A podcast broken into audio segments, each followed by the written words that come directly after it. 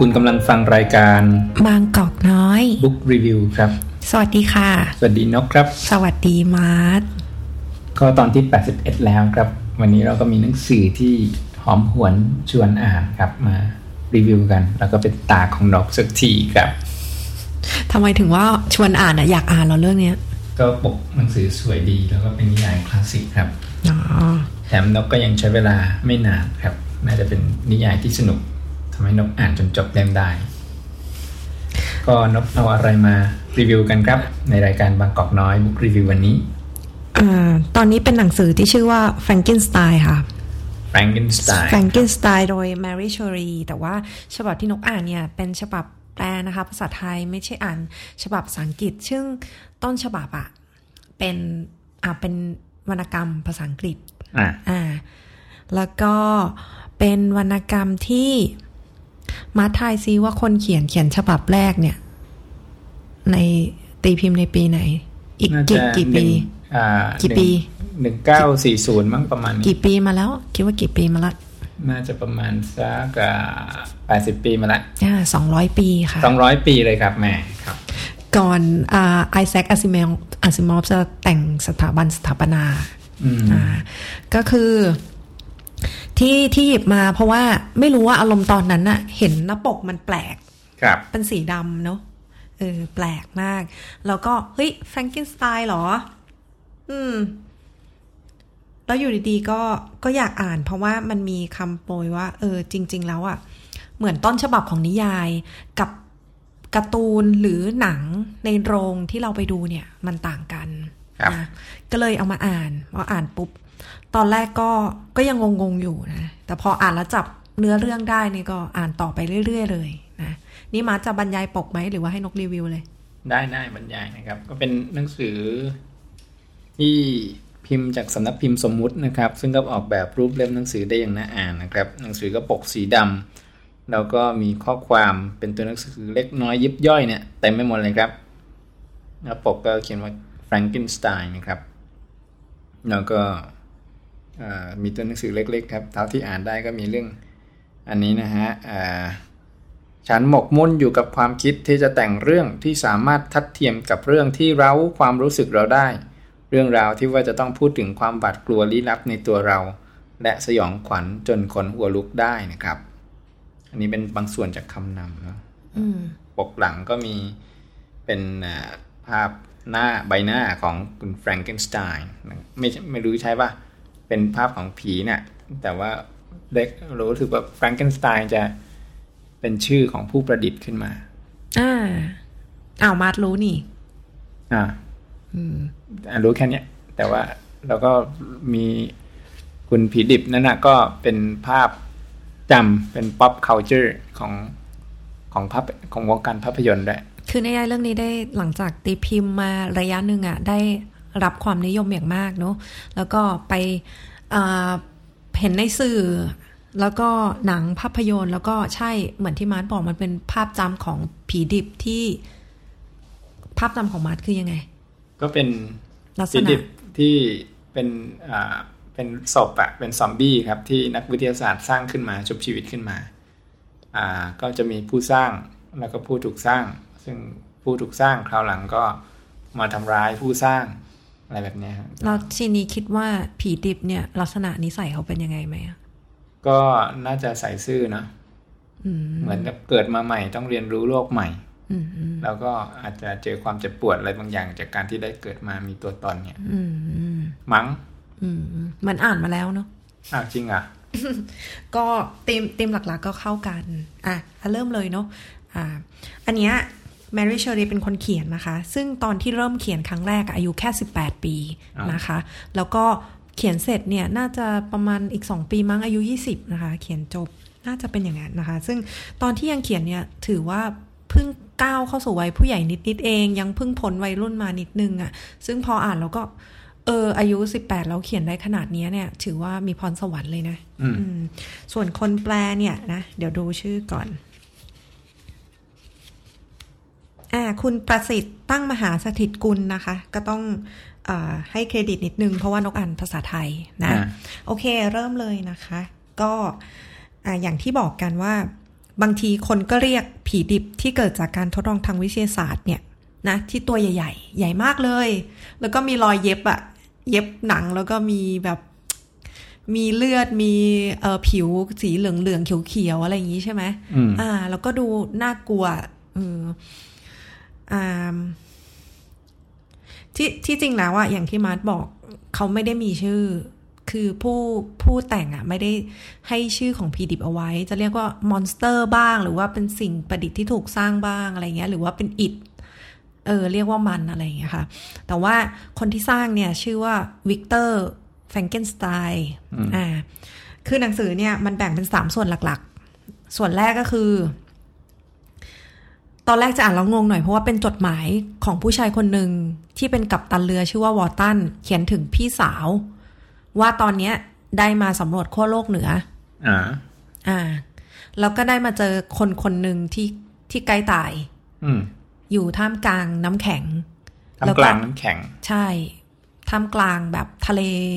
น้ำแข็งขั้วโลกอะเนาะที่ครับที่เห็นใช่ไหมว่าขั้วโลกก็จะมีน้องหมาลากเลื่อนอะอืมเออหมาวิ่งลากเลื่อน อ่า แล้วก็ผู้ชายคนนั้นอะชื่อแฟรงกินสไตน์นั่นแหละ แล้วทำไมเขามาอยู่ใกล้ตายตรงส่วนนี้ล่ะ มันก็เป็นปริศนาให้เราอ่านต่อไปว่า อะพอเข้าช่วงที่สองก็คือช่วงที่ อ่า พอวอลตันกับแฟรงกินสไตน์ทำความรู้จักกันเป็นอย่างดีอะเหมือนมิตรสหายอะเพราะว่ามีอะไรบางอย่างเหมือนกันแฟรงกินก็เลยเล่าให้ฟังว่า ไอ้จุดเริ่มต้นของเรื่องราวทั้งหมดที่ทำให้เขามาลงเอยที่ทานน้ำแข็งอะอยู่ในสภาพคนใกล้ตายเนี่ย มันเกิดอะไรขึ้นนะคะครับซึ่งก็เป็นส่วนของเรื่องที่ที่กินจำนวนหน้าเยอะที่สุดก็คือเหล้านะคะอ่าอ่าอันนี้ก็ใช้เทคนิคในการเอ่ออ่าเอาฉากสำคัญสำคัญมาขึ้นมาเล่าก่อนอ่าแล้วก็เล่าที่มาเนอะอืมทีนี้พอเรื่องตรงส่วนที่สองอะที่มันเป็นคำบอกเล่าของคุณแฟรงกินสไตน์อะครับ อ่า มันก็แบ่งเป็นส่วนๆเหมือนกันอืมอันนี้ พูดเรื่องส่วนก่อนนะ ส่วนแรกก็คือเรื่องราววัยเด็กวัยรุ่น ซึ่งก็จะบรรยายว่าเขาเป็นใครมาจากไหน เติบโตมายังไงครอบครัวเป็นยังไง เสร็จแล้วปุ๊บพอถึงวัยหนุ่ม วัยหนุ่มก็มีความกระหายใคร่รู้ที่จะเรียนรู้เรื่องวิทยาศาสตร์อ่าซึ่งเขาก็บรรยายตั้งแต่เด็กแล้วล่ะว่าเป็นคนชอบวิทยาศาสตร์ชอบทดลองชอบนู่นชอบนี่มากอะไรเงี้ย ทีนี้ไอความหมกมุ่นของเขาเนี่ย มันเรียกว่ามันเรียกเกินความอยากรู้อะ คือหมกมุ่นมาก แล้วก็หมกมุ่นในเรื่องเรื่องหนึ่งก็คือ อยากจะสร้างอะไรมาสักอย่างอะเนาะแล้วก็ค้นคว้าไปเรื่อยๆ ได้รับแรงบันดาลใจจากนักวิทยาศาสตร์ก่อนหน้าที่แต่งตำรามาครับอ่า ในช่วงที่เรียนวิทยาศาสตร์อยู่อะยังเป็นอ่านักศึกษาเกือบจบแล้วมั้งอาจจะเป็นด็อกเตอร์อะไรอย่างเงี้ย อ่า ก็ได้สร้างสิ่งมีชีวิตที่เกิดจาก ความตายขึ้นมา ก็คือเอาซากศพอะมาทำมาสร้างกลายเป็นสิ่งมีชีวิต ซึ่งเป็นความฝันของเขาเลยว่า เนี่ยมันเป็นสิ่งมหัศจรรย์มากเลย ถ้าเกิดทำได้เนี่ยน่าจะปฏิวัติวงการวิทยาศาสตร์ แล้วก็อาจจะช่วยชุบคนได้หรืออะไรแบบเนี้ยคือตอนนั้นเนี่ยไอความอยากเนี่ยมันนำหน้ามาก่อนเลย ครับอ่าแล้วก็เขาก็บรรยายฉากว่าเขาเขาทำยังไงบ้างอะเนอะซึ่งทำนานมาก ปรากฏว่าวันหนึ่งก็ลืมตาขึ้นมา กลายเป็นผีดิบอ่า ที่เรียกว่า monster เนี่ยนะแล้วพอลืมตั้งแต่ลืมตาขึ้นมา เรื่องราวชีวิตเนี่ยของเขาก็ค่อยๆ เปลี่ยนไป อ่า เพราะว่า ตอนแรกที่สร้างเนี่ยก็คิดว่าอาจจะเป็นสิ่งมีชีวิตที่แค่แค่มีชีวิตเฉยๆจากความตาย แต่พอ monster ตื่นขึ้นมา มันน่ากลัวเกินกว่าที่เขาอะจะทนได้ที่จะเห็นสิ่งที่ตัวเองสร้าง เพราะว่าในหนังสือก็บรรยาย monster ไว้แบบน่ากลัวเนอะ monster เนี่ยสูงมากสูงประมาณสองเกือบสองเมตรครึ่งอืมคือสองเมตรครึ่งอะ่ะ คือคือสูงมากเนอะมีมีเหมือนเปรตเลยนะ ใช่มีร่างกายที่กำยำ แล้วก็เต็มไปด้วยรอยเย็บอะไรอย่างเงี้ย เออ ก็ก็เอามาจากซากศพต่อๆกันใช่ไหมล่ะอ่าเออ แล้วตาก็เยิ้มๆแบบ คือเขาก็ตกใจอะ่ะ ครับ ก็เลยแบบ เกลียดกลัวไปเลยเอาต่อจากนั้น อ่า ก็เขาก็วิ่งหนีไป อืม พอวิ่งหนีไปปุ๊บกลับมาอีกทีไม่เจอละอืมแล้วไอ้ระหว่างช่วงที่ไม่เจอเนี่ย อ่า เขาก็กลับไปมีชีวิตของเขาที่เกือบแค่เกือบนะ เกือบจะเหมือนปกติ แต่มันมี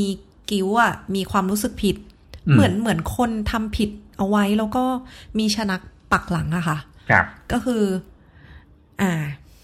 เหมือนทำผิดไว้อยู่ตลอดเวลาทำให้การใช้ชีวิตของเขาอะมันมันไม่สมบูรณ์อะอืมอ่า แต่ว่าในช่วงไอ้เรื่องราวตอนที่ก่อนที่จะไปศพไอไปพบมอนสเตอร์อีกครั้งหนึ่งเนี่ยเขาก็มีการบรรยายถึงความรักอะไรอย่างเงี้ย ธรรมชาติ แล้วเขาก็เยียวยาตัวเองด้วยการไปท่องเที่ยวธรรมชาติอ่าคือในหนังสือ Frankenstein เล่มเนี้ยคือเข้าใจว่าคุณแมรี่เชอรีน่าจะชอบธรรมชาติเนอะเขาเขียนขึ้นตอนที่อันนี้เล่าย้อนกลับไปนิดนึง ตอนที่ไปทัวร์ยุโรป แล้วไปที่ปราสาทของคุณอะไรไม่รู้อะที่เป็นทันทันเซอร์อะนะอืมเขาไปกับสามีอืมแล้วพอดีฝนตกก็ออกไปไหนไม่ได้ ไปเที่ยวไหนไม่ได้ ก็เลยคิดเกมกันขึ้นมาว่า ใครแต่งเรื่องสยองขวัญได้สยองที่สุดอืมจะเป็นคนชนะ ครับโอ้เป็นการเดาเล่นที่ใช่ปฏิมัญญาเป็นเกมมากนะครับ เป็นเกมเสร็จแล้วเขาก็มีพล็อตเรื่องนี้เข้ามาแล้วปรากฏชนะ อ่า แล้วมันก็เลยแบบกลายเป็นคล้าย ๆ แบบวัตถุดิบอะให้เขาอะแต่งเรื่องนี้ขึ้นมาอืมเออ อันนี้เล่าย้อนกลับไปนิดนึงครับ ซึ่งอะก่อนที่จะไปพูดถึงส่วนสำคัญ คือเรื่องนี้ก็นอกจาก ตัวแฟรงเกนสไตน์ที่เป็นคนสร้างและผู้ถูกสร้างก็คือสัตว์ประหลาดเนี่ยเนาะอืมมันก็จะมีคนที่เป็นตัวละครแวดล้อมอะค่ะ ซึ่งมีบทบาทอะไรบางอย่างที่สะท้อน สะท้อนถึงความรักของครอบครัวอืมนะ แล้วก็อ่าสะท้อนถึงความความใจดีความเมตตากรุณาความบริสุทธิ์ แล้วก็ในขณะเดียวกันก็เป็นความความโหดร้ายของมนุษย์เหมือนกันอะไรอย่างเงี้ย คือคือมันสะท้อนผ่านผ่านตัวละคร อื่น ๆ นอกจากตัวหลักด้วยอืมนะสิ่งที่น่าสนใจก็คือว่าแบบ คุณแมรี่เนี่ยเขาสะท้อนเรื่องความดีกับความเลวค่อนข้างที่จะชัดเจนอืมก็คือส่วนคนส่วนใหญ่ในเรื่องเนี่ย มนุษย์ก็จะมีความดีในตัวของตัวเองเนาะอย่างเช่น คุณพ่อและคุณแม่ของคุณแฟรงกินสไตน์เนี่ย คือในเรื่องเนี่ยบรรยายความดีชนิดที่ว่าหืมมนุษย์อะไรจะดีขนาดนั้นคือเป็นความที่คล้ายๆ แบบเปี่ยมเมตตากรุณาขั้นสูงสุดอะไรประมาณเนี้ยครับคือเป็นคือคือชูให้เห็นความดีไงอืมอ่า ทีเนี้ย พอไปเปรียบกับ monster ซึ่งภาพจำของเราก็คือ มีความก้าวร้าวรุนแรง ต้องการอืมที่จะฆ่าคนมีความแบบ โหดร้ายโมโหตลอยู่ตลอดเวลาใช่ไหมอันนี้คือความภาพจำของเราอะอืม ย้อนกลับมาที่ในช่วงที่ทั้งไอ้ทั้ง monster กับแฟรงกินสไตน์ไม่เจอกันครับ ในช่วงเนี้ย เขาจะมาเฉลยที่หลังว่า monster ไปทำอะไรมาบ้างอืมเออ ซึ่งการที่นกก็คิดไม่ถึงเหมือนกันว่า สิ่งที่ monster ได้เจออะมันแบบเปลี่ยนแปลงเขาไปขนาดนั้นนะเนอะอืมเออ คือเดิมทีหลังจากสร้างขึ้นมา แล้วเขาก็ต้องใช้สติในการตั้งนิดนึงว่าฉันฉันมีชีวิตนะอืมแต่ว่ารู้แต่ว่ามีผู้ชายคนหนึ่งเป็นผู้สร้าง แล้วก็งงงๆกับชีวิตแล้วก็หลบหนีไป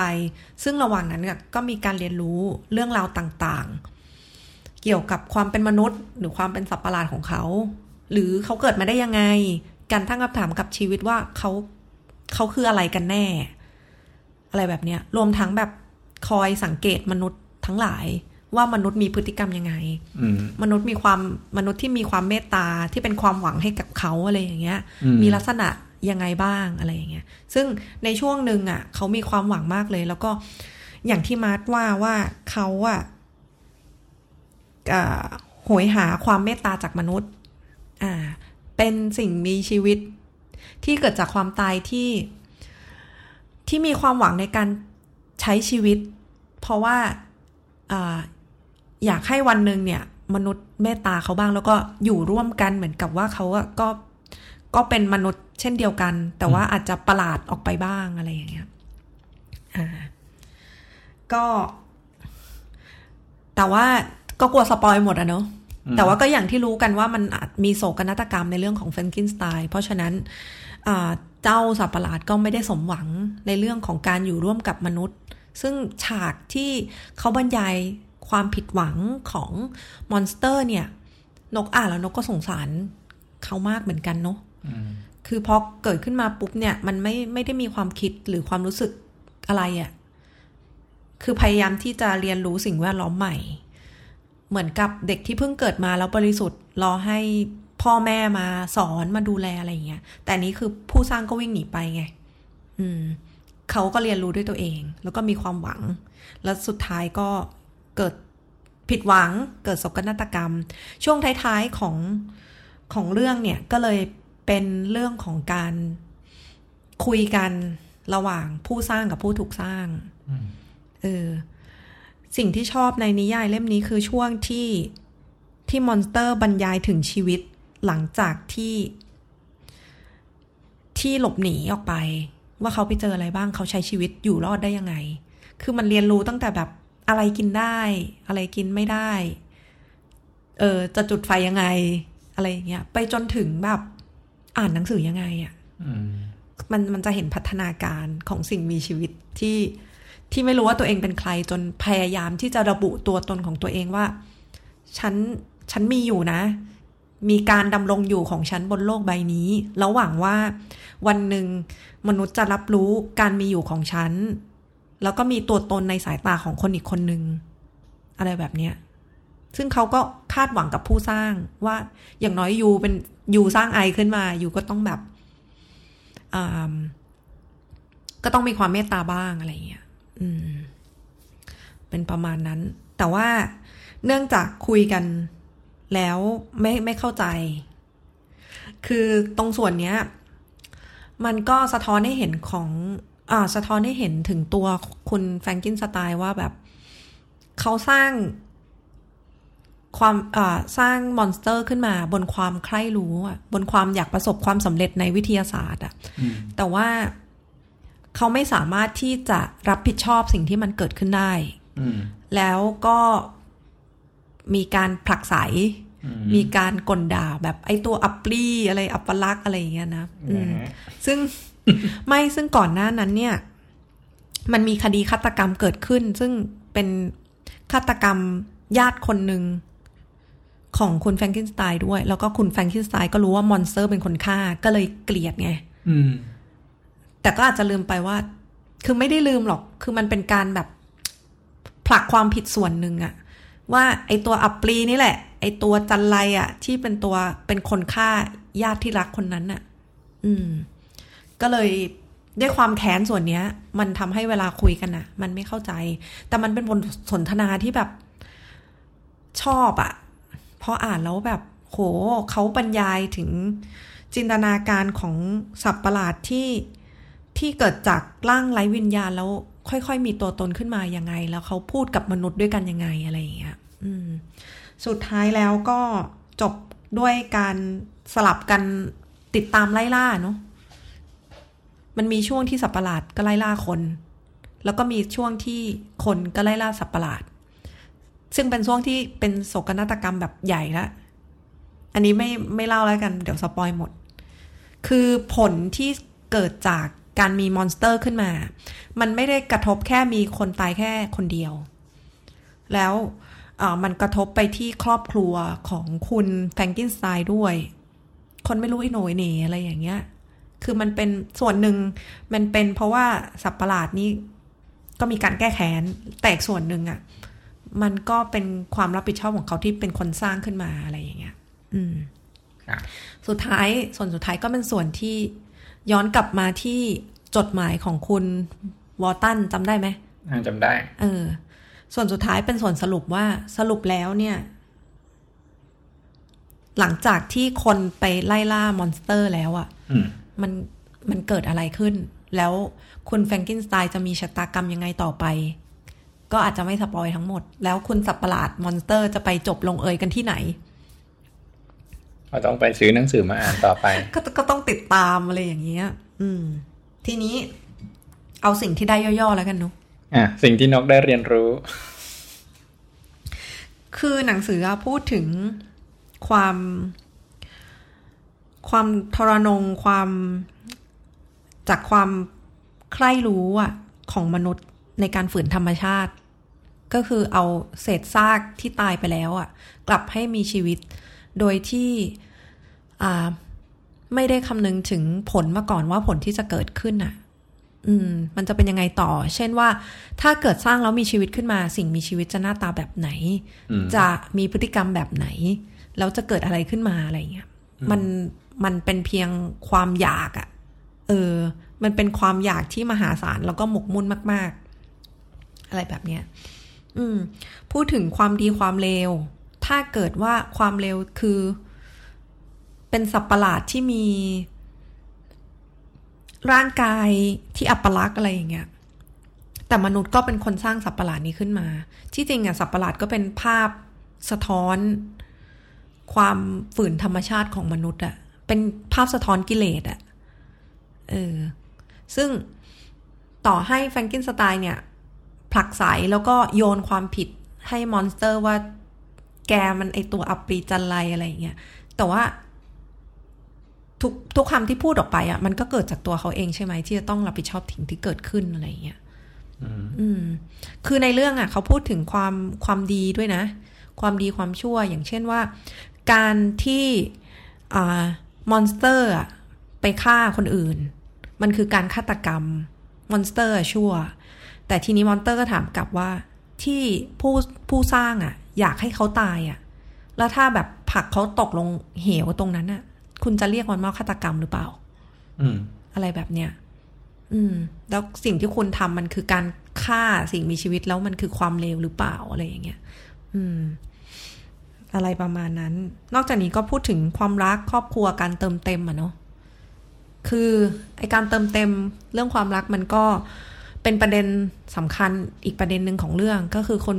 แฟรงเกนสไตน์เนี่ย มีครอบครัวที่รักเขามาก แล้วเขาก็มีมีเด็ก เด็กที่ถูกรับเลี้ยงมาในครอบครัวที่เขารักอะ่ะ เป็นผู้หญิงอะเนาะคือรักแบบชู้สาวอะเนาะอืม แล้วก็แบบคือทั้งสองคนก็รักกันมากเหมือนเติมเต็มกันละกันอะไรเงี้ย ในขณะเดียวกันอะมอนสเตอร์ก็ต้องการสิ่งเติมเต็ม อืม สิ่งที่เขาร้องขออย่างหนึ่งคือแบบ ในเมื่อเจ้าสร้างข้าขึ้นมาให้มีชีวิตอะแต่ว่าไม่ได้สร้างให้ข้ามีความสุขด้วยอะคือเขา เขาไม่รู้ว่าความสุขมันมันคืออะไร แล้วมันจะมีได้ยังไง อืม แต่ผู้สร้างทำให้ชีวิตเขาเป็นแบบนั้นก็คือ ถ้าเกิดคนเจอเขาก็จะแบบ ไล่ตีอะไรอย่างเงี้ยอ่าอืมไล่ทำร้ายอะไรอย่างเงี้ย อืม คือการเติมเต็มก็คืออยากอยากที่จะเป็นที่รัก แล้วก็อยากอยากที่จะจะมี connection กับมนุษย์คนอื่นๆน่ะ ซึ่งเป็นความต้องการของ monster เออ อืม แล้วก็เป็นเรื่องการเกิดการตายในเรื่องนี้มีการตายเยอะ ทั้งเรื่องการตายจากโรคภัยไข้เจ็บ การตายจากการฆาตกรรม แล้วก็การตายจากอ่าจากโทสะของตัวเอง การแก้แค้นอะไรอย่างเงี้ยเออแล้วก็การตายจากสังคม การตายทางสังคมอะเนาะซึ่งการตายทางสังคมก็คือแบบ การที่ไม่มีตัวตนอยู่ในสายตาของคนอื่น อืม ซึ่งมันไปเกี่ยวโยงกับเรื่องการดำรงอยู่ของของชีวิตด้วยเนาะ คือถ้าอย่างเราทุกคนอะเรารู้ว่าเราดำรงอยู่ เพราะว่ามันมีคนมามามีความสัมพันธ์กับเราอะเรามีพ่อมีแม่มีเพื่อนมีแฟนมีสามีใช่ไหมเออ มีคนมีที่ทำงานอะไรอย่างเงี้ย อ่า คือเรารู้ว่าเราอะดำรงอยู่บนโลก แต่ว่ามอนสเตอร์อะ มันไม่สามารถที่จะเอาใครมาการันตีว่าเขาดำรงอยู่บนโลกได้นอกจากแบบผู้สร้าง แล้วคนที่เขาคาดหวังจะให้ยอมรับอะไรเงี้ยอืม เพราะฉะนั้นถ้าเกิดไม่มีผู้สร้างแล้วเขาก็เหมือนแบบไร้ตัวตนอะเพราะไม่สามารถไปไหนได้ ต้องแอบซ่อนอะไรเงี้ยอืม โอเค ประมาณนี้อ่าก็มันเป็นนิยายที่อยู่ในยุคของ อ่า สะท้อน ยุคสมัยใหม่ คือนิยายเล่มเนี้ยมันเป็นเขาบางคนอะเขาถือว่าเป็นนิยายวิทยาศาสตร์ ฉบับแรกอืมๆเลย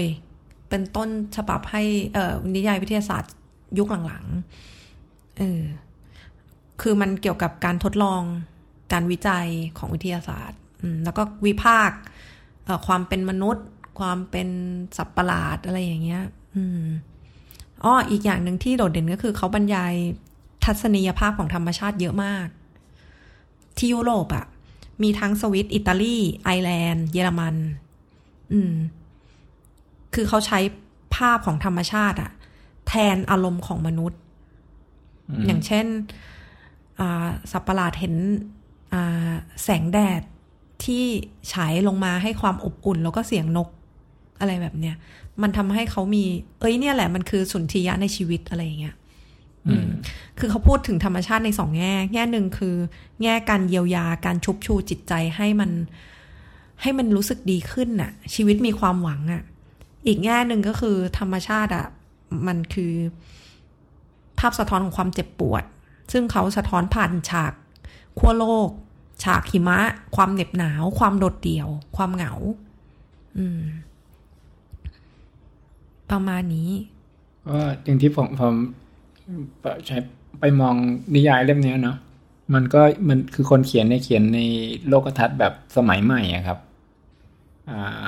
วิธีมองโลกก็คือมันก็จะเป็นแบบขาวดำเวลาจะนิยามอะไรก็ต้องนิยามชัดเจนนะอย่างตัวเนี้ยสัตว์ประหลาดเนี่ย มันก็จะมีได้ความหมายเดียวคือเป็นตัวอันตรายตัวแปลก ไม่ควรจะอยู่กับมนุษย์ต้องแยกออกไป แล้วก็เมื่อเขามองว่าอันนี้เป็นตัวประหลาดแล้วก็ไม่ใช่สิ่งมีชีวิตไม่ไม่สมควรอยู่อะไรแบบนี้แต่ในเรื่องเนี่ยมีพูดถึงสัตว์ประหลาดสองมุมนะดีก็แบบ โหมีความบริสุทธิ์มาก อืม กับมุมที่อยากแก้แค้นซึ่งมันพลิกไง มันเป็นขั้วที่แบบไม่มีตรงกลางอะ่ะอ่าใช่ก็เนี่ยขาวความขาวความดำแบบนี้ที่มันชัดเจนกับเรื่องของยุคสมัยที่ วิทยาศาสตร์เข้ามามีบทบาท นักวิทยาศาสตร์ก็อยากจะสร้างอยากจะทำให้มนุษยชาติก้าวหน้า อยากจะสร้างสรรค์อะไรแบบนี้ครับ แล้วก็มันก็เริ่มชี้ให้เห็นว่ายุคสมัยใหม่นะครับความรู้ในทางวิทยาศาสตร์เนี่ยมันก็มีแง่มุมที่อันตรายที่ต้องที่น่ากลัวอยู่เหมือนกัน แล้วก็ตัวเอกแฟรงเกนสไตน์เนี่ยครับก็สัตว์ประหลาดอันนี้มันก็เป็น metaphor นะของอะไรอะไรอีกหลายอย่างในช่วงหลังจากนี้ อย่างเช่นการทำอัน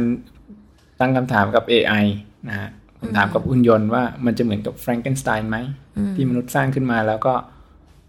มีผลกระทบเยอะนะฮะโดยที่เราก็ไม่ได้คิดถึงว่าสร้างขึ้นมาแล้ว สิ่งเหล่านี้จะเป็นยังไงนะครับ หรือแม้กระทั่งเรื่องของการวิจัยชีวโมเลกุล การตัดต่อพันธุกรรมอะไรแบบนี้ครับ มันก็ เขาก็ใช้โมเดลของแฟรงเกนสไตน์เนี่ยมาอธิบายมาต่อยอดมา มาพูดถึงว่าความก้าวหน้าทางเทคโนโลยีเนี่ยมันมีแง่มุมที่อันตรายอยู่ด้วย คุณก็อย่าไปทำให้มันเหมือนกับแฟรงเกนสไตน์อะไรแบบนี้นะครับ ซึ่งมันก็คลาสสิกจริง เพราะว่ามันใช้อ้าง แล้วก็มันก็เป็นฐานของการต่อยอดเนี่ยวิธีเล่าเรื่อง เกี่ยวกับความสัมพันธ์ระหว่างผู้สร้างกับผู้ถูกสร้างบทบาทของวิทยาศาสตร์เรื่องของความสูญเสียอะไรต่างๆนะเขาเปรียบเทียบ ไอ้เรื่องผู้สร้างผู้ถูกสร้างมีการเปรียบเทียบเกี่ยวกับอดัมด้วยเนาะที่ถูก God สร้างขึ้นมา แต่ว่ามันไม่เหมือนกันตรงที่ว่า ในเรื่องเนี้ย ผู้สร้างก็คือเป็นคนแต่ว่าเขาไม่ได้มีความเมตตาเหมือน God ที่เมตตาอดัมอะไรอย่างเงี้ยครับนะฮะซึ่ง อดัมก็คือเหมือนแบบกำเนิดชีวิตอะเนาะแต่ monster กำเนิดจากความตาย แล้วก็ไร้รักอะไรอย่างเงี้ย อืมก็ประมาณนี้ อ่า แต่ว่าช่วงหลังๆ เนี่ยสิ่งมีชีวิตแบบแฟรงเกนสไตน์ก็ไม่ได้น่ากลัวขนาดนี้แล้วนะครับ อย่างเช่น